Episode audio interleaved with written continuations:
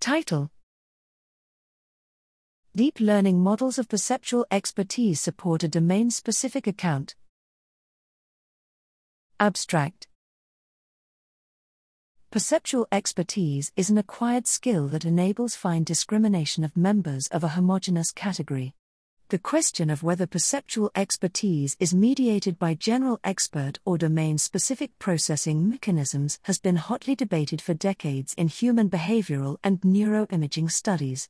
To decide between these two hypotheses, most studies examined whether expertise for different domains is mediated by the same mechanisms used for faces, for which most humans are expert.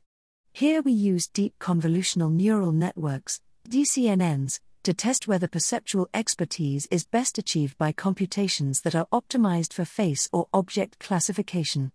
We retrained a face trained and an object trained DCNNs to classify birds at the subordinate or individual level of categorization the face trained DCNN required deeper retraining to achieve the same level of performance for bird classification as an object trained DCNN.